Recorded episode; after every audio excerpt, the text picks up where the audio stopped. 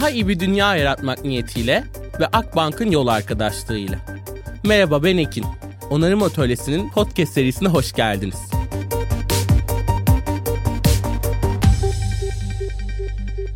Kocaman bir merhabalar. Bugün yine şahane bir bölümde harika bir konukla sizlerle birlikteyim. Bugün sevgili Emre Erbirer'le birlikteyiz. Emre en temelinde bir kültür yöneticisi ama aslında bundan çok daha fazlası.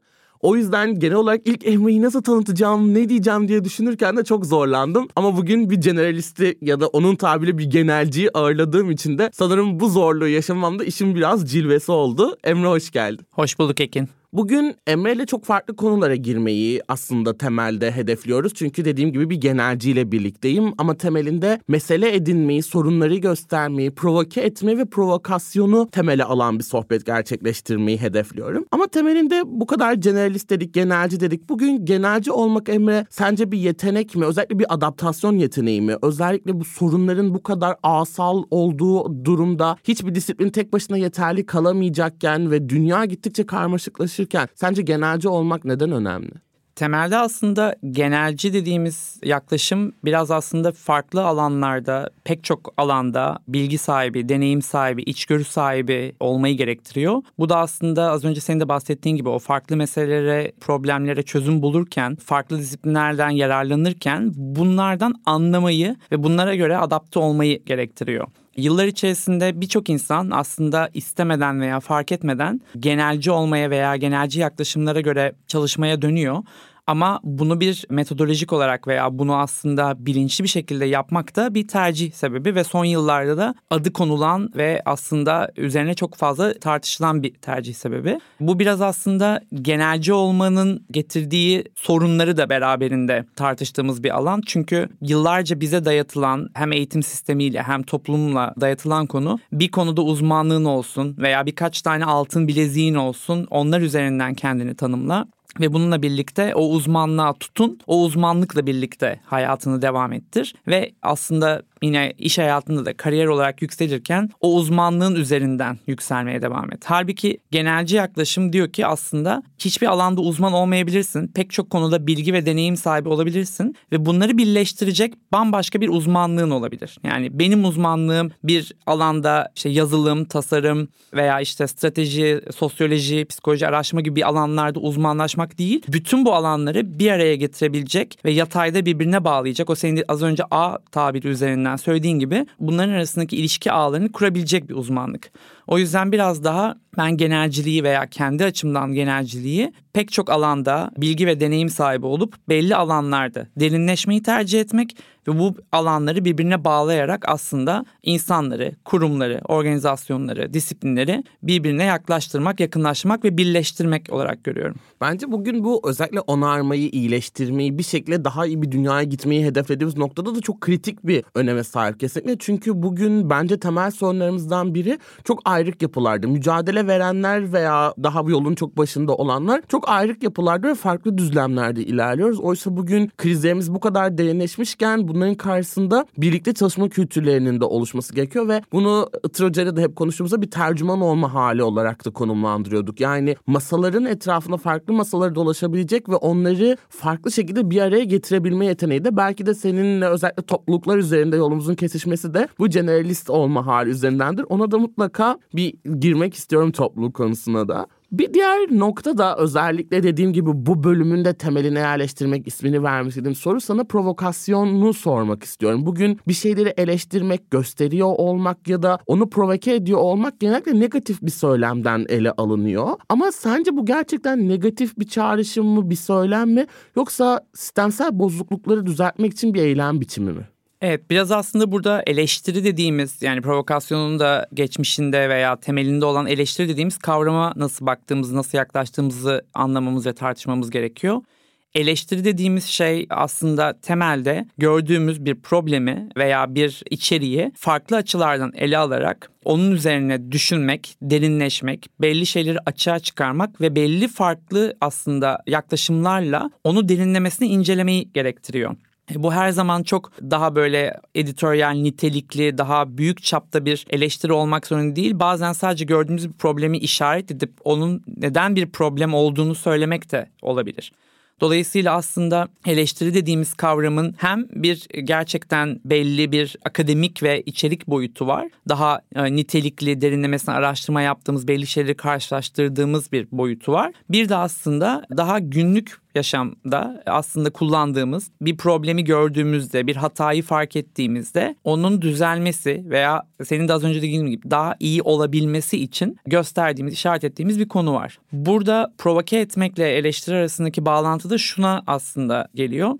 Provokasyon benim sevdiğim bir kelime. O yüzden senin de bunu hani kullanıyor olman beni çok mutlu etti bir şeyleri provoke etmek de aslında aynı düzlemde giden belki de aslında sıklıkla benim kullandığım tabirde alıştığımız vasatlıkta ilerleyen belli bir şeyleri somut örneklerle göstermek ve bunların aslında iniş ve çıkışlar yaşamasını sağlamak. Ben genelde lineer akışta ilerleyen ve olduğu gibi giden şeyleri çok sevmem. Kendi hayatımda stabiliteyi sevsem de bir insanın, bir kurumun, bir herhangi bir şeyin inişleri ve çıkışları vardır. Hiçbir şey düz inmez. Ben stabiliteyi severim ama hayatım stabil ilerlemez sonuçta. Dolayısıyla bunu işin doğasında da bu olduğu için e, dışarıdan veya içeriden çeşitli provokasyonlar gerekir. Ben bu dışarıdan provokasyonları yapan kişilerden biriyim. Gördüğüm her alanda diyeyim. Dolayısıyla eleştiriyle provokasyonun bir araya gelmesiyle dediğim gibi stabil ilerleyen şeylerin hayatında inişler ve çıkışlar oluyor. Sadece ben değil bir sürü insan bu inişleri ve çıkışları tabii ki sevmiyor. O yüzden de bu aslında provokasyona bakış açımız biraz daha olumsuzla doğru hı hı. gidiyor.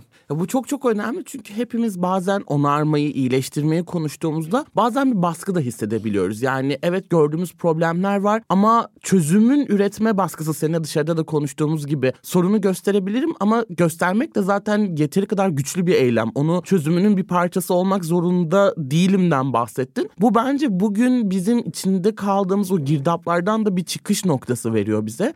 Çünkü bir yorgunluk, bir korku, beraberinde bir kabulleniş ve bıkmışlık var. Ve bunun beraberinde de gelen gösterdiğin alanda her zaman çok fazla derecede bir şey yapıyor olmak zorunda olduğunun baskısı var. Özellikle makbul aktivist, makbul iyi insan tanımlarının da çizildiği dünyada. Oysa sen çok daha yapılabilir ve hepimize çok daha iyi gelebilecek yeni bir onarma metodu da bize sunuyorsun ve diyorsun ki provokasyon, onu eleştirmek, onu açığa çıkarmak, göstermek, görünür kılmak da bir onarma eylemi. Bu onarma atölyesine de çok iyi geldi. Çok teşekkürler. Evet yani gerçekten benim az önce aslında seninle de konuştuğumuz gibi biraz o makbul insan, makbul çalışan, makbul aktivist konusundan da bahsetmem burada çok iyi geldi bana da. Çünkü bir problemi gördüğünde, onu eleştirdiğinde veya o problem üzerine bir şeyler bahsettiğini anlattığında karşı tarafın tepkisi her zaman sen daha iyisini yap sen o zaman doğrusunu söyle, doğrusunu bul. İşte bu yanlışsa sen git başka yerde doğrusunu yap gibi bir noktaya da gelebiliyor. Bu iş hayatında da böyle. Çalıştığımız iş yerlerinin içindeki ilişkilerimizde de böyle. İnsan ilişkilerinde de bu böyle.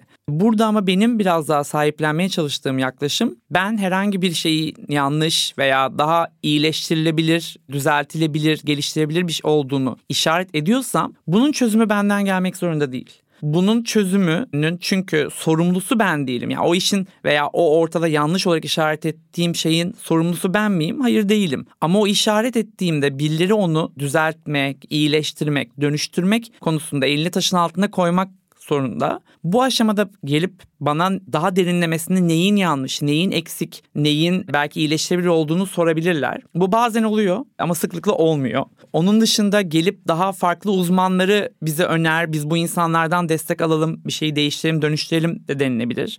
Burada her zaman dediğim gibi çözümün parçası veya çözümün aslında sahiplenicisi tek bir kişi olmak zorunda değil her zaman. Dolayısıyla orada beni, burada beni biraz daha kendimi soyutlayarak söylüyorum. Benim gibi eleştiren, provoke eden insanları daha bir dış göz olarak konumlandırıp onlardan ne öğrenebiliriz? Ve öğrendiğimiz şeyleri nasıl kullanabiliriz olarak bakmak. Yani bu kişi bizi eleştirdi ve bu eleştiri bizi şöyle kötü gösteriyor, böyle dönüştürüyor değil. Biz gerçekten buradan ne alabiliriz, ne öğrenebiliriz gibi bakmak. Kesinlikle bu çok çok önemli. Belki de çağımızın biraz bize getirdiği bu kendi kabuğuna çekilmek ve çok geç kaldığımızı hissettiğimiz dünyada artık sadece kendimizi yaptığımız şeyde koruma alanına alma isteğimiz de bunu törpülüyor. Bence provokasyon tam bu noktada o açılmamızı ve aslında kabuğumuzun dışında bize gelebilecek şeylerin çok da kötü olmak zorunda olmadığımı ve değişebileceğimizin de bir temel göstergesi. Bu çok çok kıymetliydi.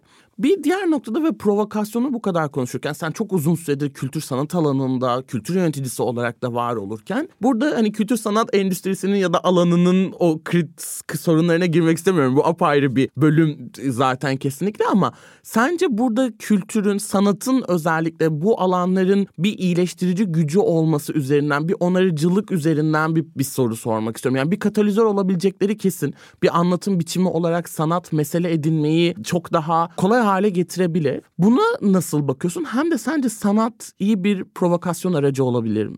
Ya burada bir önce şeyi söyleyeyim ya sanatın iyileştirici gücü gibi bir tabire mesela çok uzağım. Bu gibi genellemelerin aslında çok yanlış olduğunu düşünüyorum. Çünkü genel olarak birine iyi gelen bir şey başka birine iyi gelmeyebilir, çok kötü gelebilir. Dolayısıyla kime neyin iyi geldiğini bulmak bence burada en önemli konu. Senin az önce dediğin gibi kabuğumuza çekildik, bireyselleştik üzerinden gidersek bene dönüp bana ne iyi geliyor, beni ne iyileştiriyor, beni ne tetikliyor gibi soruları sormak önemli. Bu her zaman soru sorarak değil, somut bir şeyleri fark ederek de olabilecek bir şey bence yolculukta. Ben de her zaman çok içsel sorgulama yapıp kendisine dönüp kendisini tartan bir profil değilim. Ben daha çok yaşadığım somut şeyler üzerinden hayır bunu bu bana iyi gelmedi. Hayır bunu duymak beni iyi hissettirmedi gibi şeyler üzerinden kendimle hesaplaşırım. Dolayısıyla sanatın iyileştirici gücü veya katalizör olduğu bir şeyde yaklaşımda da belli insanlar için bu böyle olabilir ama belli insanlar için de belki o o insanın kötü hissetmesini sağlayacak bir şeyi tetikler. Dolayısıyla bunlara çok böyle genellemeci bakmamak gerekiyor. Geldiğimiz noktada ama hani kültürün daha geniş anlamda düşünülmesi gerektiğini düşünüyorum. Bunu hani hep aslında üniversitede ders verirken öğrencilerime de söylüyorum. Kültür dediğimiz şey sadece bizim tükettiğimiz veya üzerinde konuştuğumuz bir takım sanat aktiviteleri değil. Kültür daha büyük çapta insan hayatına etki eden dünyadaki birçok şeyin bir birleşimi. Dolayısıyla evde oturup tek başına oyun oynayan bir çocuk da kültüre katılıyordur. İSMEK'te bir kursa giden ve orada yeni bir şey öğrenen bir kadın da kültüre katılıyordur veya dışarıda sokakta gerçekten mahallede belki bir oyun oynayan bir mahallede şeyde kahvehanede oyun oynayan arkadaşlar oyun oynayan bir insan da kültüre katılıyordur. Dolayısıyla kültür bütün bu insanların arasındaki bağları kuran ve onlara neyin iyi geldiğini bulmasını sağlayan şey.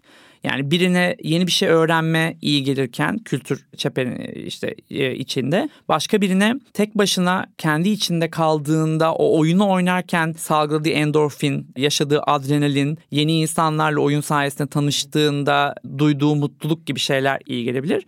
Başka bir tanesi gerçekten bir sahnede bir operayı, bir baleyi, bir klasik müzik konserini izlediğinde toplu bir insanların içerisinde çok iyi gelebilir. O yüzden orada tek bir kültür ve onun iyileştirici gücünden değil aslında farklı kültürlerden ve onların insanlara farklı iyi gelme hallerinden bence söz etmeliyiz. Peki bunun ötesinde iyileştirici bir güç olarak konumlandırmamak gerektiğinde hemfikiriz. Peki genellemeden ama gerektiğinde sanat sence iyi bir provokasyon aracı mı?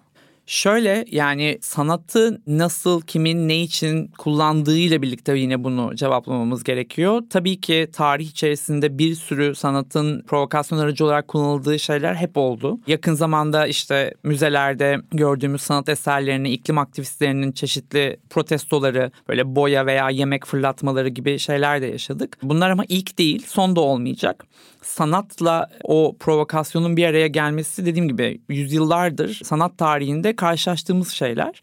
Bunu sanat tarihçiler çok daha iyi hani analiz ediyor. Bunun üzerine yazılmış birçok kaynak var. Benim gözümden bu sanatın o provokasyon içerisindeki konumlanması biraz aslında yine dediğim gibi daha geniş çeperde düşünmemiz gerekiyor. Yani Örnek vereyim biraz aslında performans sanatının içerisinde yer alan happeningler zaten aslında başlı başına bizim kültürel kodlarımızda da olan toplumsal hayatımızın içinde yer alan belli aktivist şeylerle de konuşuyor. Protesto ve eylem pratikleriyle de örtüşüyor. Dolayısıyla zaten o sanatın provokasyonla kesiştiği şeyler dediğim gibi yıllardır çok olan yani yüzyıllardır olan şeyler. Yani antik çağdan beri tiyatro zaten çok eleştirel bir yerden gelmiş. Tiyatro metinleri birçok aslında doğrudan görmesek veya biz anlamasak da e, içinde bulunduğu dönemi, içinde bulunduğu çağı e, eleştirel bir yerden göstermek ve anlatmak üzerine konumlanmış.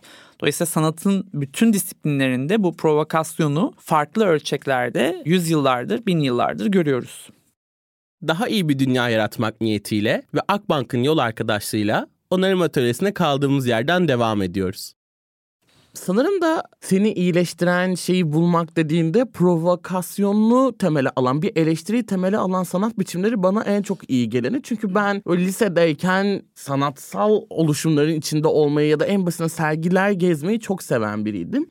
Ve genellikle sosyal meseleleri, iklim krizi gibi çevresel meseleleri temasına konu edinen sanat çalışmalarının içinde olmak bana çok iyi geldi ve şey o zamanlarda sosyal bilim odaklı bir şey yapmayı düşünen biri olarak gelecekte göreceksiniz ben çok iyi bir sanatçı tam olarak bu sayede olabileceğim gibi hep bana çok iyi gelirdi ve sanki bir anlatım yolu açardı gibi hissediyorum. Yani gezdiğim iklimler üzerine belki binlerce sayfa raporlar okuyoruz, eşitsizlikler üzerine okuyoruz ama bir sanatçının ortaya koyduğu bir ifade biçimi özellikle duygularımızın çok tetiklenmeye ihtiyaç duyduğu bu günlerde bana harekete geçme güdüsü verdiği için de provokasyona, eleştiriye ya da bir hak savunuculuğunu temel alan sanat benim onarma pratiklerimde en azından beni harekete geçiriyor. O yüzden bu farklı şeylerden kendimize iyi geleni bulmaya çalışmak sanırım çok temel bir yol hepimiz için.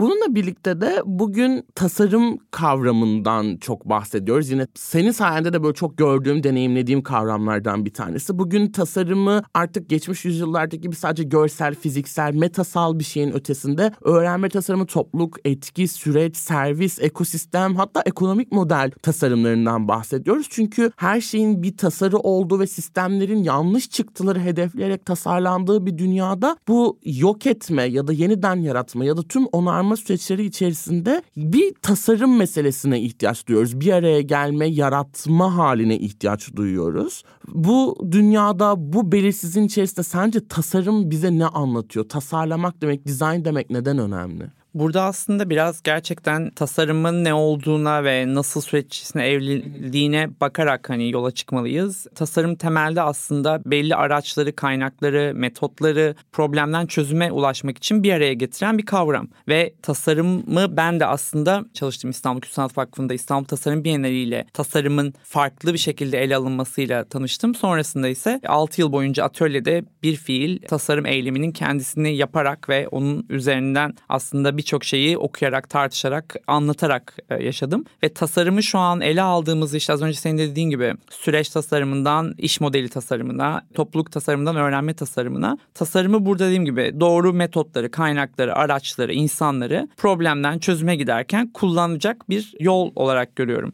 Ve tasarımı burada ele aldığımızda aslında neden önemli dediğimizde benim için tasarım bir şeylerin çerçevesini çizme o çerçevenin içerisine belli şeyleri koyup sonrasında o çerçevenin bir tarafından çıkıp kırıldığında belki çerçevenin bir ucu neyi başka içeri alıyoruz ve içeriden neyi dışarıya götürüyoruz? Bunları düşünmek üzerine bana iyi geliyor. Ve tasarımı aslında bir metodoloji olarak kullandığımızda da dediğim gibi bu az önceki bütün kavramları bazen bilinçsiz bir şekilde veya daha organik bir şekilde de yapabiliriz. Ama bunları tasarlayarak yaptığımızda derinleştiğimiz, üzerine düşündüğümüz, biraz aslında daha fazla içgörü elde ettiğimiz şeyler oluyor.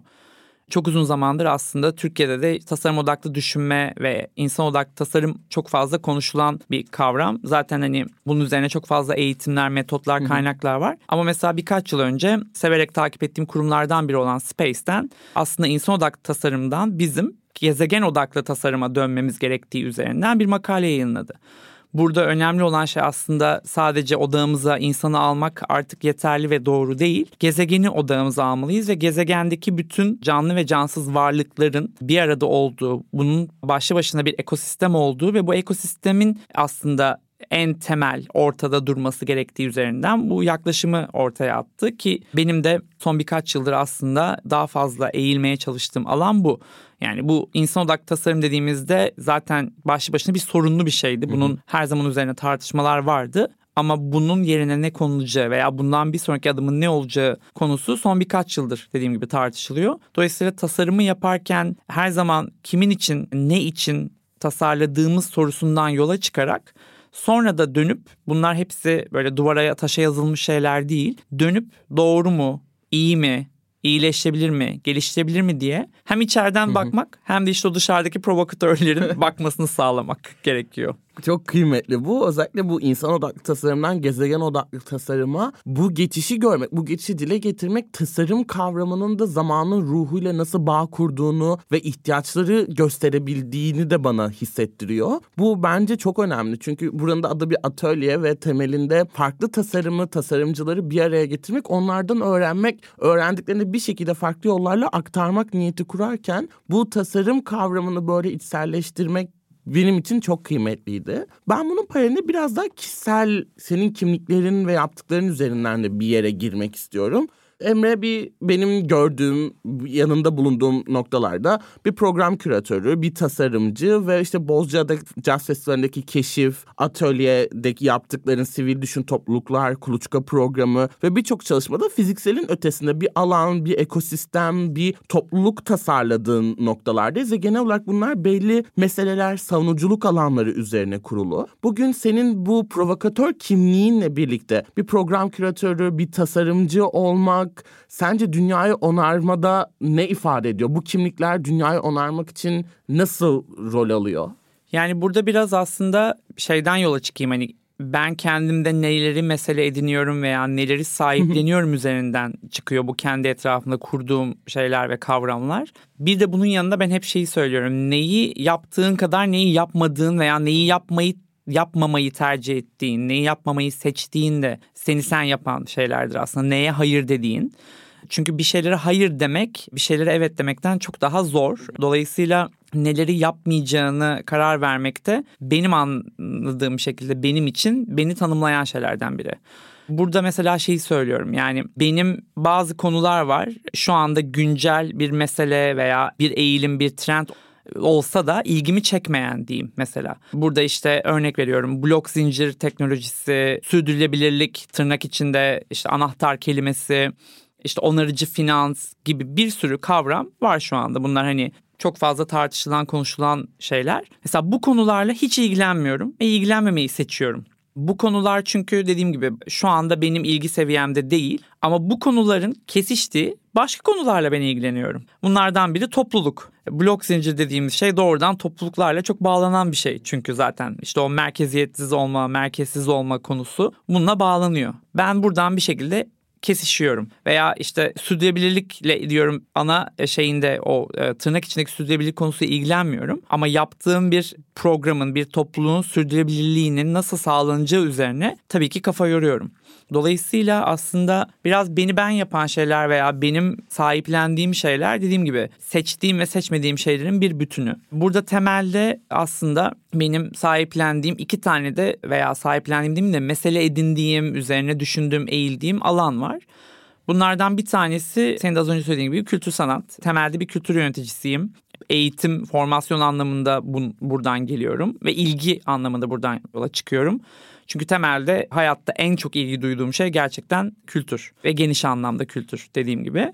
İkincisi ise aslında biraz daha sivil alan dediğimiz hak savunuculuğu, sivil toplum ve temelde bunun hak savunuculuğundaki şey sadece insan hakları değil gerçekten canlı ve cansız tüm varlıkların hakları ve aslında bu hakların nasıl dağıtıldığı ve nasıl elde edildiği üzerine. Dolayısıyla aslında kültürden sonra ikinci biraz daha sahiplendiğim veya içinde bulunmayı tercih ettiğim alanda bu biraz sivil alan oluyor. Bu ikisinin kesişiminde bir şeyler yapmaya çalışıyorum ve umarım önümüzdeki zamanlarda da bu ikisini kesiştirebilecek daha fazla şey yapabilirim. Çok teşekkürler. Şeyden bahsettim. Hani direkt olarak sürdürülebilirlikle ilgilenmiyorum, onarıcı finansla ilgilenmiyorum ve benzeri.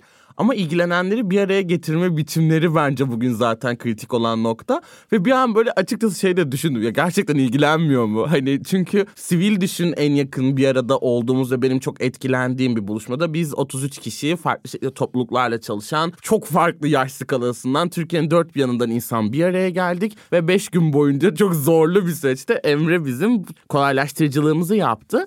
Biz topluluklar üzerine düşünen bir topluluk olmaya giderken aslında. Burada gördüğüm şey belki oradaki 33 kişinin çoğunun çalıştığı dikeylerde birebir bir söylemin veya çalışman yok ama herkesi anlayıp herkes ortak bir zeminde bir araya getirmenin de bugün aslında sürdürülebilirliğin etki dediğimiz konunun en temel hadisesi olduğuna inanıyorum. Bu yüzden de toplulukları da sana sormak istiyorum. Yani topluluklar içinde bulunduğumuz dönemde neden kritik, neden bir araya gelmeliyiz ve bu bir araya gelme biçimlerimiz nasıl olmalı? Özellikle bir kolaylaştırıcı kimliğinde. Yani burada mesela şeyi söyleyebilirim. Temelde aslında son birkaç aydır çok fazla tartıştığımız, içinde bulunduğumuz program ve projeler dolayısıyla da tartıştığımız konulardan biri bu topluluk olma veya toplulukların bir araya gelme meselesi.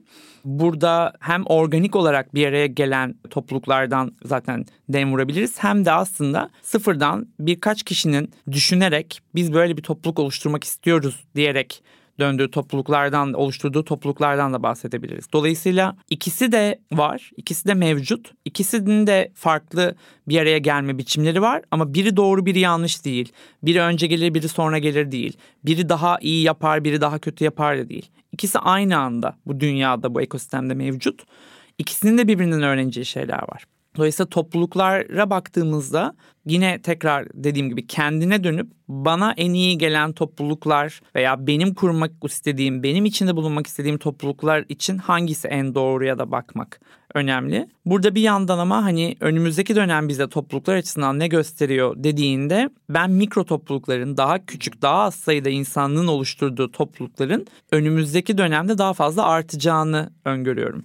Ve bunu ben sadece ben öngörmüyorum. Birçok aslında araştırma, içgörü, eğilim raporları da bunlara dair şeyler söylüyor. Çünkü özellikle son yıllarda işte hayatımızdaki birçok etmen, pandemi, siyasi krizler, savaşlar, göç, işte mülteciler birçok konu bizi biraz daha kendi içinde korunaklı topluluklarla daha mahalle ölçeğinde veya daha küçük ölçeklerde bir şeyler yapmaya ve üretmeye veya çözmeye itiyor.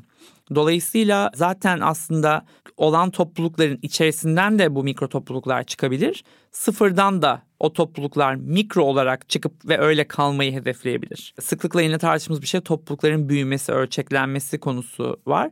Burada da işte bunu nasıl ele aldığımız her topluluğun kendi yine bireysel yaklaşımıyla ortaya çıkıyor. Bir yandan da bu toplulukların aslında şu an içinde bulunduğumuz yine dediğim gibi biraz daha kendi kabuğumuza çekilme, biraz daha o korumacı, korunduğumuz alanda olmak dışında ama en temelde bence yapması gereken şey de başka topluluklardan da öğrenmek ve yine kendilerine benzer topluluklarla olan ağlara dahil olmak. Hı hı. Bu ağlar da gerçekten bu toplulukların yeşermesi, gelişmesi, gelişmesini burada her zaman yukarı doğru gitme, büyüme Hı-hı. anlamında konumlandırmıyorum. Gelişmeyi çok farklı açılardan görüyorum. Gelişmesi için ben önemli buluyorum. Dolayısıyla mümkün mertebe farklı toplulukların içinde yer alma, bu toplulukların yeşermesi için doğru kaynakları bulma, doğru ağlarla entegre olma bence önemli. Bir de burada en son şeyi ekleyeyim. Yine mesela topluluk konusuna geldiğimizde en sık karşılaştığımız konulardan biri veya sorulardan biri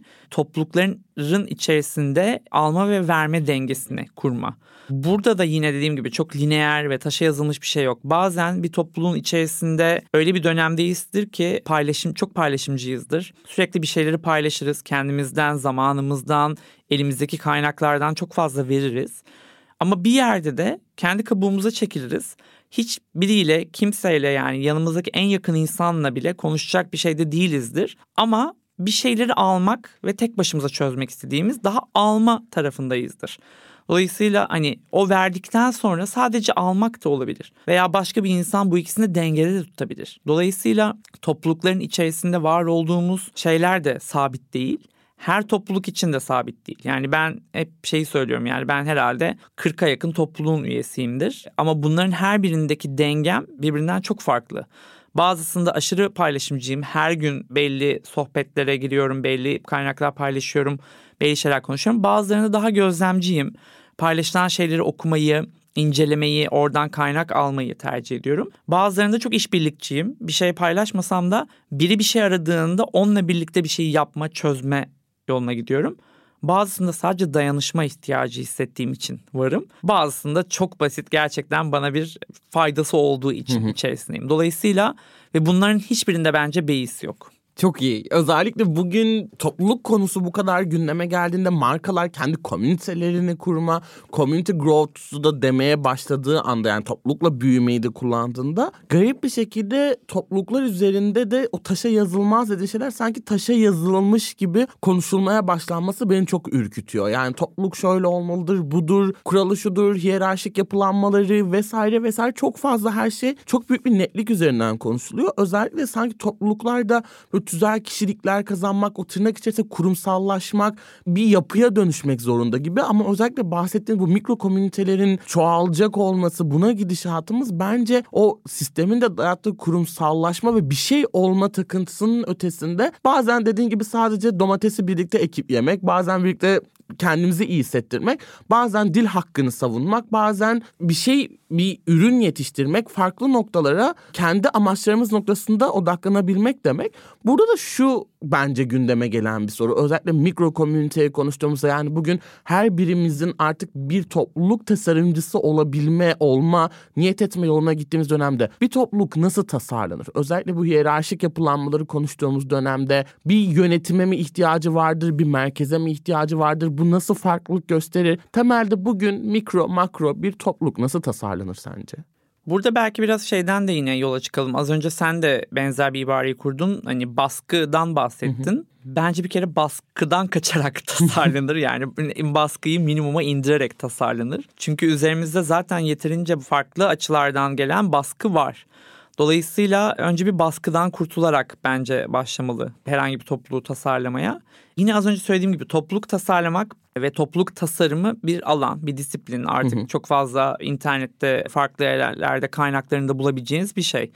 Ben belli şeylerin adının koyulması ve o adların kullanılmasını çok seven ve bunu savunan bir insanım. Hı hı. Tırnak içinde jargon kullanımı üzerine yakın zamanda bir makale okudum. Çok da hani hoşuma gitti. Jargonun ne zaman iyi bir şey olduğu, ne zaman jargondan kaçınmamız gerektiği üzerine. Dolayısıyla topluluk tasarımı dediğimizde dediğim gibi bunu kullanmak isteyen biri varsa bunda beis görmemeliyiz ve ona bir hayır bu ibareyi kullanmamalısın diye bir baskı yapmamalıyız. Burada topluluk tasarımında dediğim gibi yani bunu yapmak isteyen bir insan zaten tasarımdan yola çıkacağı için onun belli metodolojileri, belli kaynakları, belli araçları olacaktır. Ama bu da tek yol değil. Yani aslında topluluk tasarlamak istiyorum cümlesi kurmadan ya benim bir takım insanlara ihtiyacım var. Çünkü şunu yapmak istiyorum. Hı hı. Bunu yaparak buna ulaşmak istiyorum ve böyle yapmak istiyorum diyen bir insanda organik bir şekilde hiçbir araç, metodoloji, kaynak belki bilmeden adına topluluk tasarımı demeden de bunu yapabilir.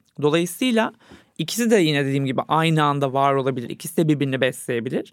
Ama hep yine söylediğim bir şey farklı öğrenme biçimleri var veya farklı hı hı. yapma biçimleri var. Dolayısıyla ikisinin de birlikte yapılabilmesi, ikisinin de birbirinden beslenebilmesi burada önemli. Temelde ama topluluk tasarlamak isteyen birinin aslında iki tane en temelde birbiriyle konuşan şey ihtiyacı var. Bir tanesi bir ne sorusu, amaçça yönel, yöneltecek bizi şey. Ne için bir topluluk tasarlamak istiyorsun veya ne için bir topluluğa ihtiyacın var gibi. Temel ondan sonra da aslında kimle yani bunu kimlerle yapmak istiyorsun bu toplulukta kimlerin olmasını hayal ediyorsun gibi. Ondan sonra üzerine gelen bütün her şey aslında bu iki sorunun birlikte kurgulanmasıyla koyulan diğer yapı taşları diyebiliriz. Çok teşekkürler. Bu da aslında bana ve bence dinleyenlere çok da iyi gelecek bir nokta. Evet kendimize bir topluluk tasarımcısı diyebiliriz ama bunun ötesinde ben sadece birilerine ihtiyaç duyuyorum ve bu şekilde bir araya gelmek istiyorum demek de iyi bir adım. Bugün bence genel olarak hem bu provokasyon konusunda hem topluluk tasarım konusunda bir şeye başlamak için çok da kalıpsal hareket etmemize gerek olmadığını ben keşfettim bu bölümde en temelde ve bu benim için çok kıymetliydi. Çok teşekkürler. Benim her konuğuma sorduğum ve son soru olarak da sorduğum bir sorum var aslında Emre. Umut var mı diye soruyorum. Bunu şununla birlikte seninle birleştirmek istiyorum. Umut var mı ve provokasyon umudun neresinde? Buna şöyle cevap vereyim. Aslında ben böyle hiç pesimist olmayan bir insanımdır. Ama romantik bir optimist de değilim.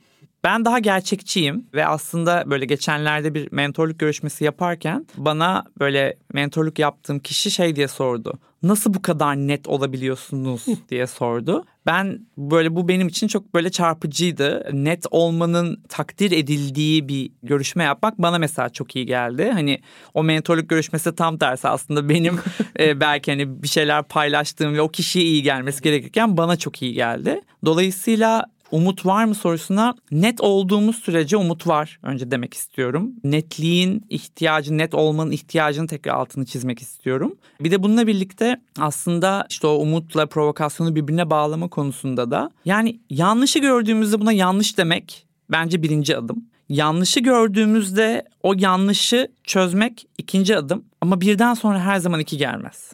Yani bazen bir olur ve bir de kalır. Bazense bir olur, birden beşe zıplanır, beşten sonra ikiyi fark ederiz. Aa ben ikiyi atlamışım dersin ve beşten ikiye geri dönersin. Dolayısıyla dediğim gibi bunu çok lineer düşünmemek de gerekiyor. Hı hı. Umutla provokasyonu birbirine bağladığımızda provoke ettiğimiz için umut var da diyebiliriz. Umut olduğu için provoke ediyoruz da diyebiliriz. Yani cümleyi nereden kurduğumuz, hangi kelimeleri hangi sırayla yerleştirdiğimiz bence bakış açımızı ve onu nasıl yansıttığımızı çok belirleyen şeyler. Bir de burada hani yine şeyi de söylemek lazım. Bu netlikle birlikte işte hani oraya bağlarsam karşı taraftan karşı tarafın kim olduğundan bağımsız bir şeyler beklemek beraberinde umudu getiriyor.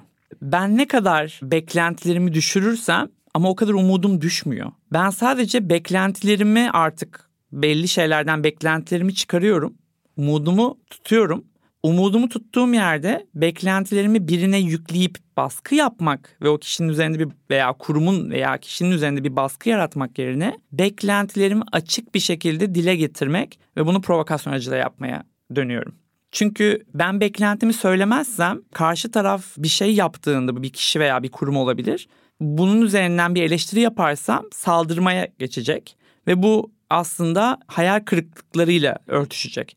Fakat ben beklentilerimi, taleplerimi, düşüncelerimi net bir şekilde, açık bir şekilde söylersem bir şeyler olduktan sonra veya olmadan önce bunu umuda bağlamazsam işte tam da o zaman aslında bir şeylerin iyileştirilmesi, dönüştürülmesi, onarılması için bir adım atmış olurum. Dolayısıyla benim umut ve provokasyon arasındaki ilişkide durduğum yer biraz daha burada. Çok teşekkürler Emre. Şahane bir sohbetti. İyi ki bugün bizimle birlikteydin. Ne demek? Ben de çok teşekkür ederim davet için. Çok keyifliydi benim için de.